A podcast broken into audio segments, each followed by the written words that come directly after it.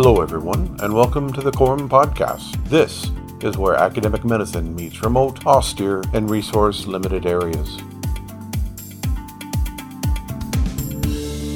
Welcome back to the program. This is Aebhric O'Kelly. This week, I am with Dan Taylor. Dan, you're one of our remote paramedic graduates. You spent time in Ukraine and, and Kurdistan and tons of other places. Dan, welcome to the program. It's great to be here. Thanks for having me. Tell us a bit about yourself and your background. So, I originally got involved in very traditional EMS in New York State.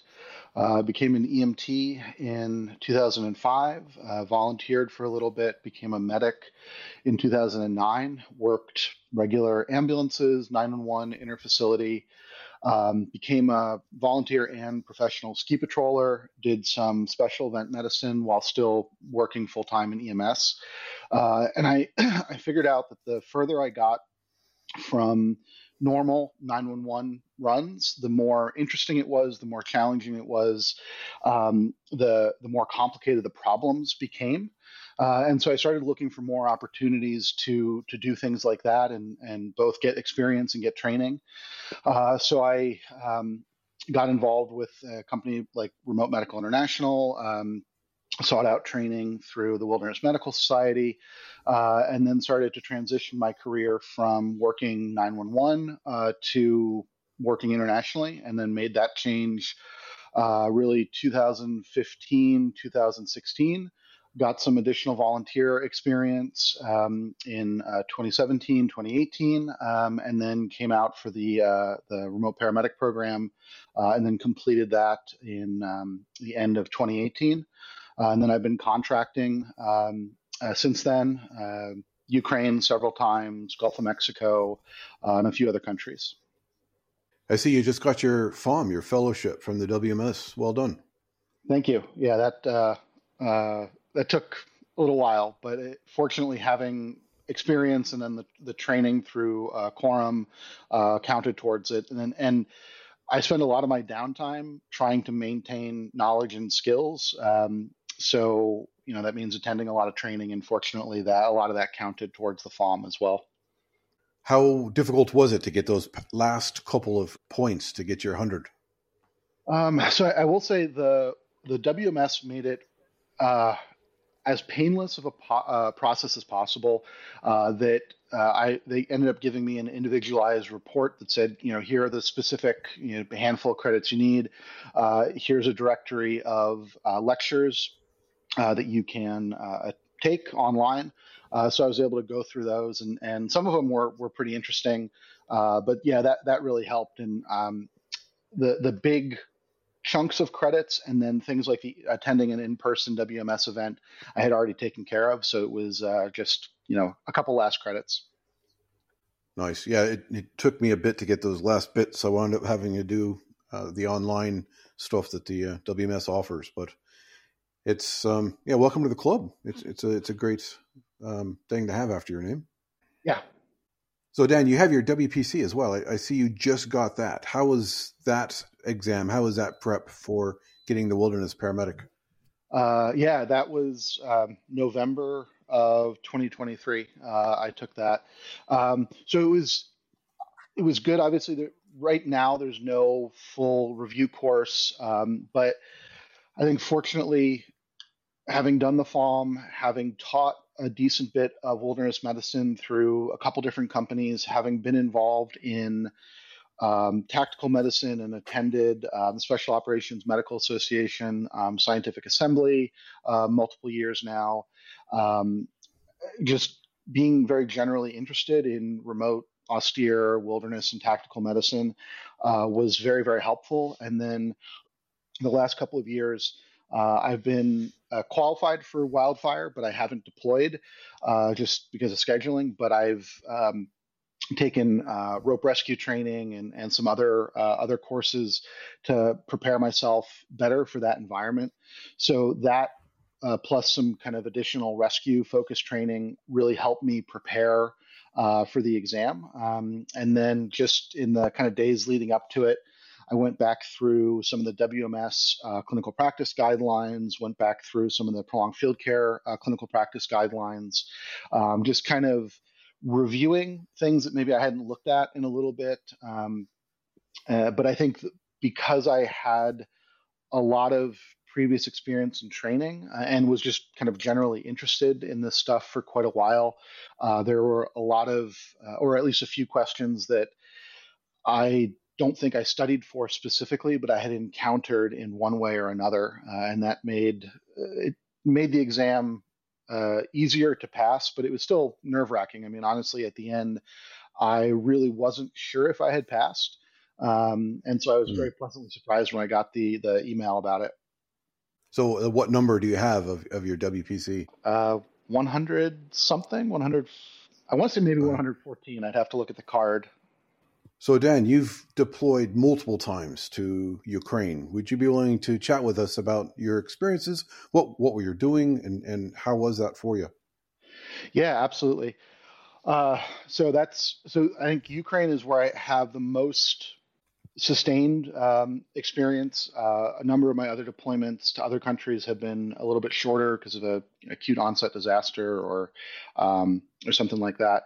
So uh, my first uh, deployment to Ukraine was uh, January of 2019. So uh, I know for a lot of folks, they think Ukraine got invaded in 2022, uh, but really it was invaded in 2014. Um, that was mm. the annexation of Crimea, the invasion um, in uh, uh, the um, in the, the east of the country in the Donbass. Um, so, following that initial invasion, there, the Organization for Security and Cooperation in Europe, which is a multinational organization, uh, was uh, through the Minsk Accords there to monitor violations of the ceasefire that went into effect in, I believe, 2015.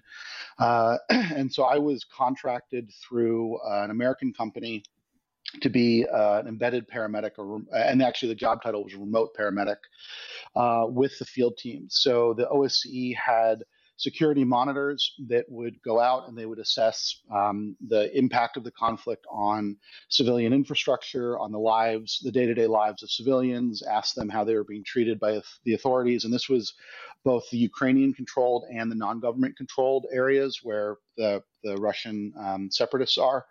Uh, and I worked I had the great experience of being able to work on both sides. So literally, we would cross the the front line um, in a very controlled manner.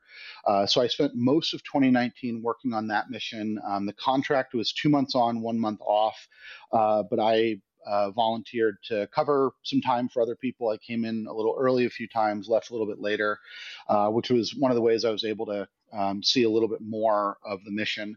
Um, and so with that, day in and day out, we were out in the field.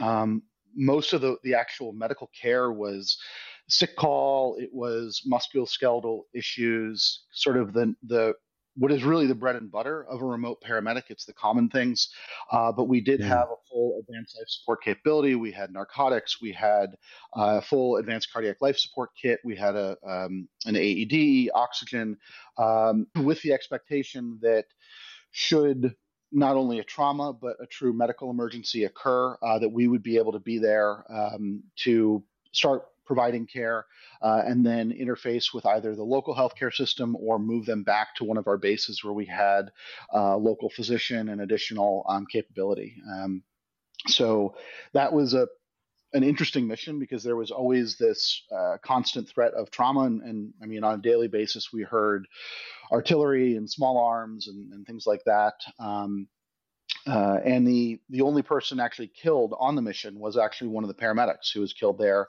uh, mm. a couple years before I arrived.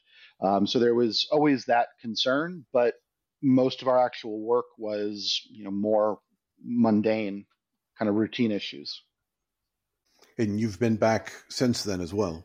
Yeah, so fortunately, um, I've had relationships with some um, non governmental organizations, uh, and uh, I think both the relationship and my previous history in the country uh, made me a good fit. So after the full scale invasion in 2022, I went back uh, with Global Response Medicine, and they were running um, three programs uh, Medevac, uh, embedded surgical team, and then TCCC and uh, emergency medicine training program. I was the project manager instructor and one of the paramedics with the uh, training program. Uh, so we were a mobile training team. We did uh, primarily TCCC all service members uh, with some content from the tactical emergency casualty care uh, curriculum as well. Uh, that program was delivered in multiple cities across Ukraine, um, all the way as far east as Dnipro, um, places like Rivne, Ternopil, Khmelnytsky, uh, and Kiev. Uh, we trained uh, soldiers, members of public safety, the um, emergency services, um, regular paramedics as well. Uh, and the the goal was to um, help give them a very baseline level of training to provide modern, you know, updated trauma care. Um, many of the individuals wouldn't be expected to deliver care under fire, um, but when the entire country of Ukraine is uh, under threat of drones and long range missiles, it means that even somewhere far away from the front line can have a sudden onset of blast injuries and shrapnel injuries and, and all of that. Uh, so the regular paramedics that are on a you know normal civilian ambulance may experience um, you know patients with serious trauma. So we were giving them uh, a, a good update on training that they may have had uh, in the past, uh, and then also trying to lay the groundwork so that as they got additional training, um, either from other NGOs or um, from members of the Ukrainian government military, uh, that they that it would dovetail well. So we were presenting the phases of care. we explained, you know, at that point they didn't have the ability to give blood pre-hospitally. That has now changed, but we explained the the value of that and how that could fit into their care. Uh, so we were helping to try to lay that foundation and then help them um, interface with other training. Uh, within that program, we also trained, uh, we did um, kind of one day updates for physicians um, and kind of other advanced practice providers. Some of those were civilians, some of those were military. Um, and the idea there was that uh, many of them were not primarily military providers. They were people who had normal lives until their country was invaded. Uh, and they were either beginning to enter the military or they had already joined. And so uh, we wanted to, again, give them kind of an update with the assumption that they knew a lot of good medicine already, that some of them already had done surgical residencies, um, that they had specialties that may not be uh, war trauma, and so we were providing them with the TCCC guidelines, providing them with uh, opportunity to work through the phases of care, and then to really use their ability as a medical provider uh, to uh, support their patients to the best of their ability, and then to work with other other individuals in that environment. That many of the scenarios we ran ended up having physicians working alongside civilian paramedics, working alongside uniformed combat medics, because that's the reality of war in an urban area, and then when a, a country the size of Ukraine is under threat, when something happens, you have this um, multi jurisdictional, multi organizational response. Um, and that's true both right at the front um, and then also um, you know within cities a little bit further away so that training program was pretty interesting we um, i also believe it's really important to not only train but to equip as much as possible. So if we're teaching people to use tourniquets or, or use medical devices, uh, there's not there's a diminished value if we're not able to provide that tool right away. So with that training program, every student also received uh, basic uh, IFAK, uh, individual first aid kit. Uh, so that had a tourniquet, non-hemostatic gauze, pressure dressings, chest seals, trauma shears, Sharpie, um, kind of all the stuff you would you'd expect to be an individual trauma kit. So the students got to train with those items, and then they left the classroom um, with their own uh, kit as well. Um, nice so yeah, that that was that was great, and I'm really glad that the donor funding um, made that possible. Um, within that uh, I guess within my role as a project manager, we also had a physician in country that was separate from the mobile training team that was doing um, uh, bedside mentoring and point of care ultrasound training as well. Uh, so she was actually, you know, in the emergency department with uh, the the Ukrainian uh, staff and was at the bedside seeing patients with them. And, and she's a, a, qualified emergency medicine physician herself, um, and so she was able to provide coaching and and and she had a ton of experience in remote and austere environments. So there wasn't really any handholding I had to do uh, for that physician. It was supporting her logistically, uh, making sure that um, you know she had an outstanding interpreter uh, and that the introductions were made, and then basically I just kind of supported her remotely. Uh, so that was um, yeah, that was kind of the first program uh, in 2022. Um, any any questions? Anything more you want to know about that? Yeah, what are the lessons learned you got from your two deployments to your, Ukraine? Uh, basically, every every time I've been in Ukraine, there has been uh, a training element to the mission. Um, some of it was more hands-on, uh, was more uh, clinical. Some of it was more training. Um, but yeah, so I would say having a good under so I, a takeaway for me was the importance of having a good understanding of what the baseline capability and knowledge of the audience is. And this is true certainly for any environment. Um, but when a country is at war, um, and especially when they have uh, resources flooding in, innovation tends to accelerate. So what students knew, you know, in in February or or April of 2022 was a lot less than what they knew even six months or a year later. And so being able to reevaluate and say, look, we we delivered this training, let's make sure that it was effective, and then build on that and create programs that really enabled those students to grow even further and then connecting them with resources that they so that they could continue learning on their own. Um, I've sent a lot of people to the Deployed Medicine website. Um, there's uh, a version of the Deployed Medicine uh, website that's been translated uh, into Ukrainian. There's a lot of clinical practice guidelines and the TCCC guidelines themselves that are available uh, in Ukrainian as well. So connecting the training that we're doing to these additional learning opportunities with the expectation that they're going to continue to grow um, well beyond uh, what we taught. Um, being able to use really inexpensive, uh, locally sourced training models.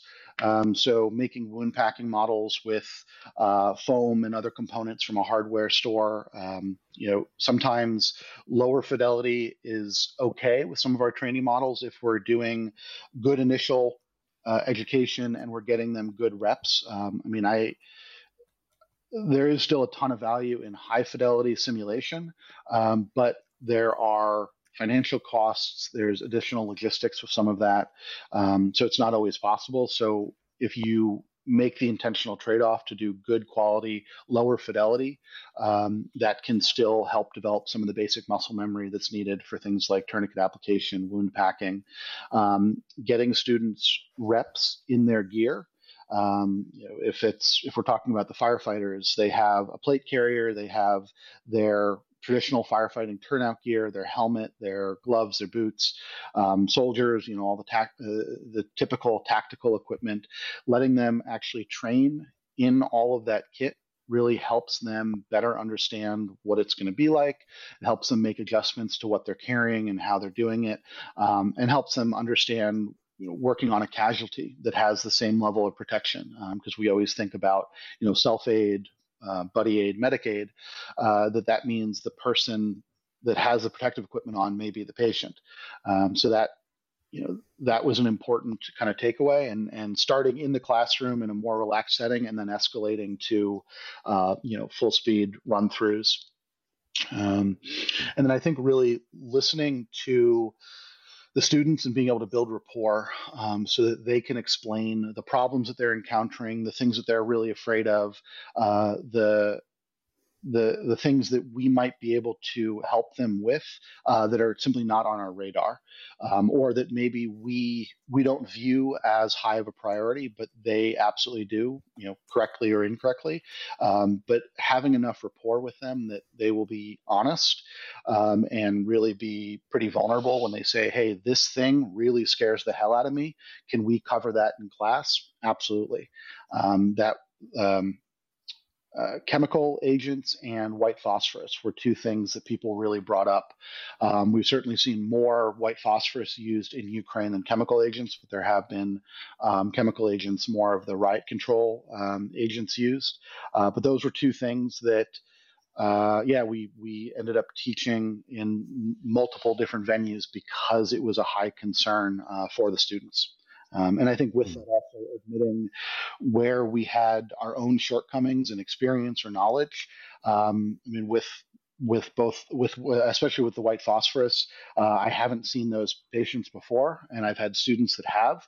Uh, so being able to you know be pretty open about my limitations there and, and gain knowledge from their experience and having them share with the class, um, and then saying, hey, I don't have a great answer for that right now, but let me reach out to some people.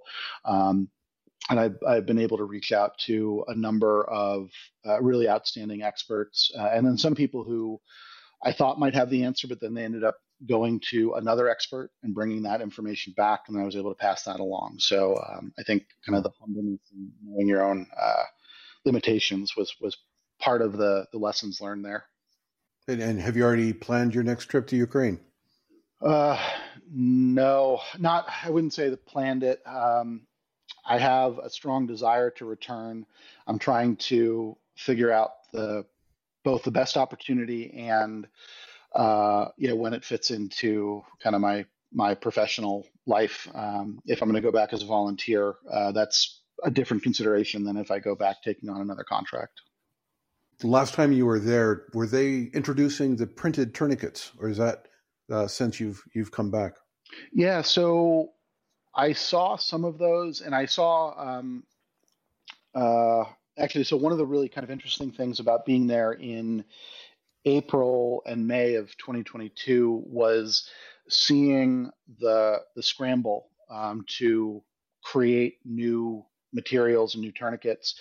Uh, so uh, yeah, I saw, so even back then I saw some of the very early versions of some of the printed tourniquets. At that point, um, the print material for the windlass was not great, um, but that's been mm. significantly improved upon.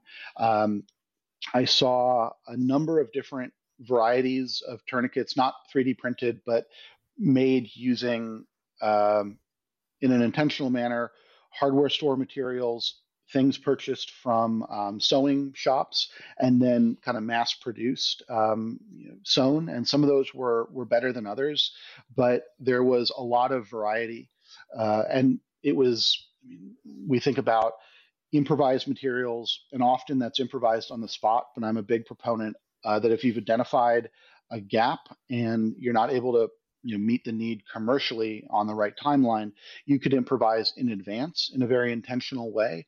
Um, and that's exactly what what they were doing is they were using the locally available materials webbing um, hardware store materials sewing shop materials and then as an assembly line sewing those together uh, and then and then pushing those out. Um, and some of them uh, I, some of them were a little bit too short, especially when you think about um, like a military age male who works out, like the leg. Um, some of them just weren't quite big enough for that. Um, but some of them were pretty decent. Um, and we never told students to really throw those away. We just said, here is a Generation 7 CAT that we're going to give you.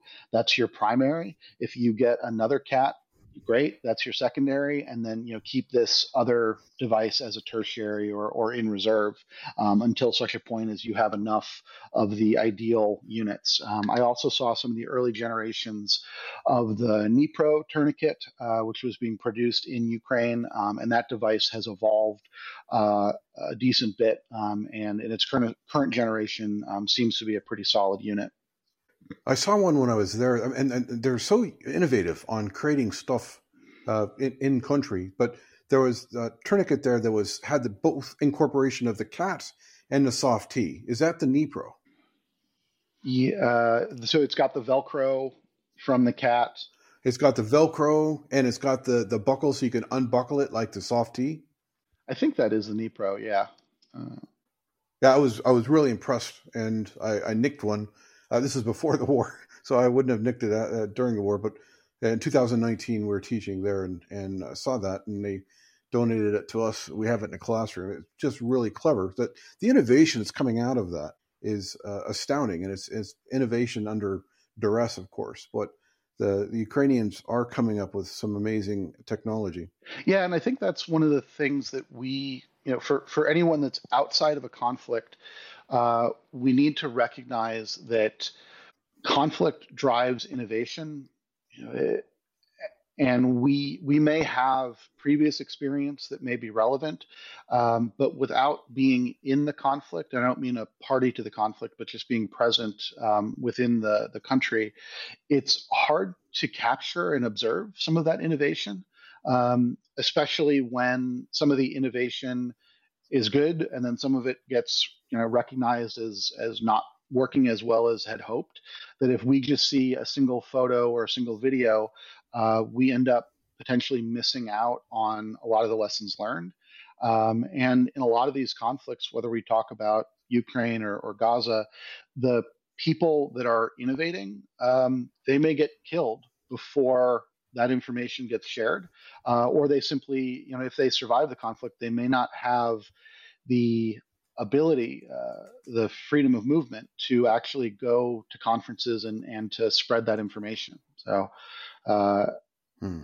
Yeah, I think it's it's critical to capture and share that information, um, and I think some of that means being kind of on the ground, um, kind of living solidarity alongside uh, you know our colleagues in the field. So, Dan, whilst you're deployed in eastern Ukraine, what was one of your more interesting cases? Um, well, I did a little veterinary care, which was unexpected for me. Um, in a general sense, I think a lot of folks are aware that you know conflicts have psychological effects on people. People that are living in constant conflict um, certainly have um, kind of a heavy burden psychologically, uh, and I think one of and this is pure speculation. I think one of the coping mechanisms is trying to fix things, uh, fix little things that um, may give us a little bit of hope and a little bit of happiness. And so I've seen a lot of animals that have been hurt and and injured in the conflict uh, that are receiving a lot of really great veterinary care um, in Ukraine. Um, and so there was an instance where uh, with a with a different organization, um, we did a training program where we were embedded. Uh, we did classroom training in a safe area, and then we were embedded in the field with the evacuation teams. And this um, Ukrainian NGO that we were embedded with um, to provide kind of mentoring and, and advising in the field, uh, they ended up rescuing a number of animals um, a couple of dogs, some cats. Uh, one of the cats had uh, was a was a very underweight kitten at the time uh, and had a significant injury to her back leg. Uh, the uh, international paramedic that was with the team when the kitten was first found started treatment, did uh, telemedicine consult informally, um, started providing uh, wound care and some of that, and then transferred care to me. Um, and I did some dressing changes and, and provided some additional feeding and kind of continued the care plan uh, that had been established with the veterinarian that was consulted remotely. Um, and eventually that cat got resettled in Germany uh, of all places, with uh, with a hmm. volunteer. uh, so it, it, was, and I say that that kind of story. It was just interesting that this was not just a single animal. This was something that the volunteers who had a high degree of trauma. This was a point of hopefulness. This was something that you know everybody loves kittens and puppies, but I think there was more to it than this. It was that if we can make a difference here, you know, maybe maybe we can make a difference elsewhere. Um, and then just from a medical standpoint, you know, it was uh, multidisciplinary. Uh, it applied a lot of human fundamentals. It uh, applied a lot of soft skills, uh, and then you know, it was the kind of the creativity that that is necessary to really be functional and effective in some of these environments. You know. That's something that we don't focus on, is it? That uh, there could be non-human casualties that we treat. Absolutely, uh, and I and I even if you just think about the tactical world, like obviously there are military working dogs. Um, Ukraine has shown that there are, you know, Patron, this uh, UXO dog, is a Jack Russell Terrier, so not the big German Shepherd that most people think of, or the Belgian Malinois. Um, so, you know, on that side, we think about canines, but I know like the the 18 Delta pipeline includes veterinary training because there's this assumption that the 18 Delta, the Special Forces medic, is going to be embedded with indigenous forces, that those forces may have livestock that are an important part of their community. Um, and I would say in in the remote world, we we interact with a lot of different communities and animals are sometimes um, you know a, means of, of survival uh, and other times it's a means of psychological support and sometimes it's both and if we're able to do a little something to improve that or even consult uh, with someone who knows more, um, that can really go a long way. Um, and then there's also just the concern, you know, sometimes zoonotic diseases um, get into people as well. And so we may be looking at the, the human illness being related to an issue in the animal population there also. Dan, you and I first met in Pretty Bay, Malta in 2018 on your remote paramedic course. Why did you choose CoROM for, for the paramedic? Why, what was your motivation? What did you learn and what did you take away from it? Uh, so I knew at that point, so I, I, think it was interesting at that point in my career that um, I had already had two really life changing experiences working internationally. Um, uh, one in Greece um, with Team Rubicon International treating refugees, and then one in uh, Iraq uh, with Global Response uh, Medicine um, treating war wounded casualties from the Battle of Mosul, that from those experiences, I realized that I had a pretty deep passion for working in these difficult places. And I was looking for education that would enable to me enable me to be more effective in the field that would allow me to do more good and would would really broaden my horizons um, so when I was looking for additional training, like there there are certainly some short courses here and there. Um, I had uh, taken a really outstanding short trop med course um, through Walter Reed, um, and that was very narrowly focused, but it was an outstanding program. But I was looking for something that was going to tie together some of the experiences and some of the short courses um, and give me more and help me um, I think have a, a more well-rounded understanding of what the remote paramedic is and, and could be. Uh, and so really the, the CoROM program was the only one, and I, I, uh, I, I, think it still is really the only program that in a formal way teaches oh, I should say open enrollment program because um, there are certainly military courses that that cover a lot of this, but teaches people to practice in these difficult environments and lays the foundation for them to be able to, to learn more. Um, so the going through the program in Malta uh, in person, um, the hands-on was fantastic. Getting um, practice doing um, doing minor skills. I mean, smaller things like uh, wound debridement, um, running scenarios with um, kind of with the the high fidelity that um, your your um, makeup artists and, and special effects folks uh, provide.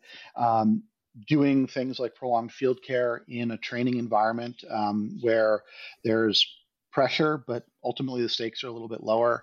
Um, so being able to kind of work through some of those problems in an environment where there were knowledgeable instructors that had a variety of experiences, being able to have conversations with some of the other students, some who had uh, a lot of previous kind of remote military medicine experience, others who were, were quite new. Um, so it was both the kind of formal block of instruction um, as well as the discussions that were happening adjacent to that. Um, all of that was was really quite helpful. Um, I I definitely like learning in person. I so it was nice to be able to be in one place for a month, go to class, and and um, go throughout the day, and then have um, you know time in the evening or in the morning to study a little bit more, or um, or, or, try to clarify something, um, and then uh, with the the kind of paramedic cohort uh, towards the end, we had the the TTEMS and the was it the RLMS? There was the two weeks that were public enrollment. That's right, uh, the remote medical life support. Yeah, yeah. So it was it was kind of fun to have the first part of the month be the paramedic cohort, and then the last two weeks we had these other classes that were you know still hugely beneficial to the paramedic cohort. But then we had uh, you know the the students from all over the world that came and went through these additional scenarios, and and they brought a lot to it as well. Um, so uh, it was overall, I think the the breadth of it was really useful, and I. Um, as an American, I think it's easy for me to look at American standards and and think kind of narrowly that that's the the right way. Um, so having instructors and and guidelines um, and material from a broad range of countries and resource uh, levels was quite helpful. So, you know, looking at European standards for resuscitation, um, learning from the Australian um, instructors about sort of their standard of care as well as what they're really uh, innovating on. Um, you know the that I've, I found quite helpful uh, and and educational as well. It is quite interesting to see the different uh, people coming people coming in from from different countries and and how they are trained. Some are degree paramedics, some are not. But it is from from our perspective, it's definitely quite interesting to see you guys come through and coalesce as a team. Yeah, and it was really enjoyable, uh, especially given all the the different backgrounds. Dan, my final question for you is this. What advice do you have for the remote paramedic, the, the, the new nurse, the new doc who is just starting out on their career? So I look at that in two ways. Um, I think there's the professional side and then the personal side. So on the professional side, learning both as much as possible in the initial training um, and then seeking out new sources of knowledge um, as you enter the career field uh, is is critical um, and that's looking at different countries different organizations clinical practice guidelines um, trying to stay up on kind of the the trends, I guess, um, especially as we see more evidence-based medicine coming out. Um, granted, that is also really difficult to do given the volume of information. Um, but being able to be aware generally of how the the practice of medicine is continuing to evolve so that when a new protocol or a new guideline comes out, you're not shocked by it, uh, but that you recognize, yeah, you know, we, we expected that calcium was going to become much more prominent in trauma, um, or you know, we're, we're having this conversation about pressors um, in in shock, and and we understand why those conversations are being had and why older medications are being reevaluated. Um, so I think that kind of ongoing learning and, and trying to be aware of both how we are practicing to the best of our ability right now, and then what changes are coming up uh, is is really useful.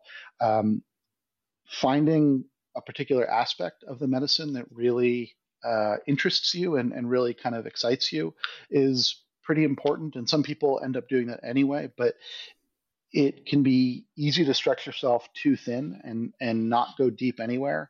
Um, but if you do find a couple areas or, or one area that is of particular interest, you know, embrace that and, and let yourself dive in um, while maintaining you know the adequate um, breadth of of knowledge um, and being very honest about the skill and knowledge fade that happens, especially if we are primarily working in a remote environment where we may have uh, either one type of patients. Maybe we only see military aged males uh, with with significant trauma, uh, or maybe we uh, are in an industrial environment where we see very few uh, patients because there's a good safety culture and, and medical screening and so on.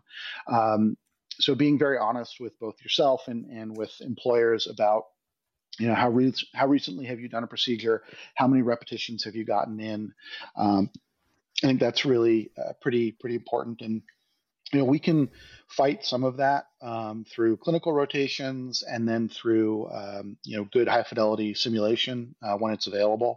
Um, but yeah so i think kind of on the the professional side that would be my advice um, and then on the personal side uh, you know recognizing burnout recognizing um, how these environments and these experiences impact you uh, sooner rather than later is you know really critical. Um, I think most people can probably benefit from therapy in some form. Um, you know, maybe it's a monthly check-in, um, maybe it's something more intensive, uh, but some of these experiences can be incredibly positive and at the same moment deeply heartbreaking. Uh, and we as medical professionals often get really good at compartmentalizing, um, and necessarily so that in the midst of a crisis, we have to be able to separate the clinical practice guideline from our feelings about what's happening um, and manage our own physiologic response to the crisis. Um, but there's ultimately there's a limit to to that time wise. Uh, so I think being able to recognize what in your own body and your own mind is serving you the best, being able to take care of that and, and kind of promote your longevity. Um, and then recognize that there's points where maybe you need a different position, you need a different contract, um, just because you know your your state at that moment is not optimized for a particular environment. It's and that can vary quite a bit person to person. Um, but that kind of self awareness and and being able to manage uh, the chronic stress, I think that we can encounter. Yeah, I think that's on the personal side. I think that's kind of important. Valid points. Like having a therapist to talk to is a fantastic suggestion, and I think a lot of SOF units are incorporating that into their fundamental need of keeping a fit fighting force. So um, I'm glad you mentioned that.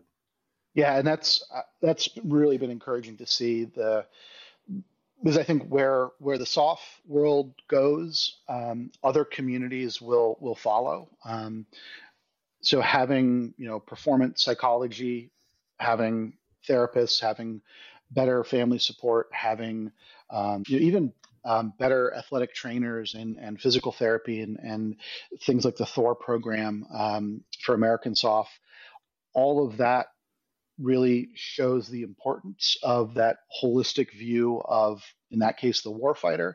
Uh, but that makes it easier for other people and other organizations to say, hey, if SF or MARSOC or the SEALs think it's important to take care of these guys in a proactive way to support their mental health, maybe we should do the same things. Maybe we should look at some of the same solutions or or recognize that our personnel may have similar stressors that are being unaddressed and we need to start trying to figure out a way to do that um, and then these SOF organizations have great budgets so it allows for further research it allows for more development and innovation. Um, and then a lot of that will eventually trickle out to other communities which is you know beneficial for everybody.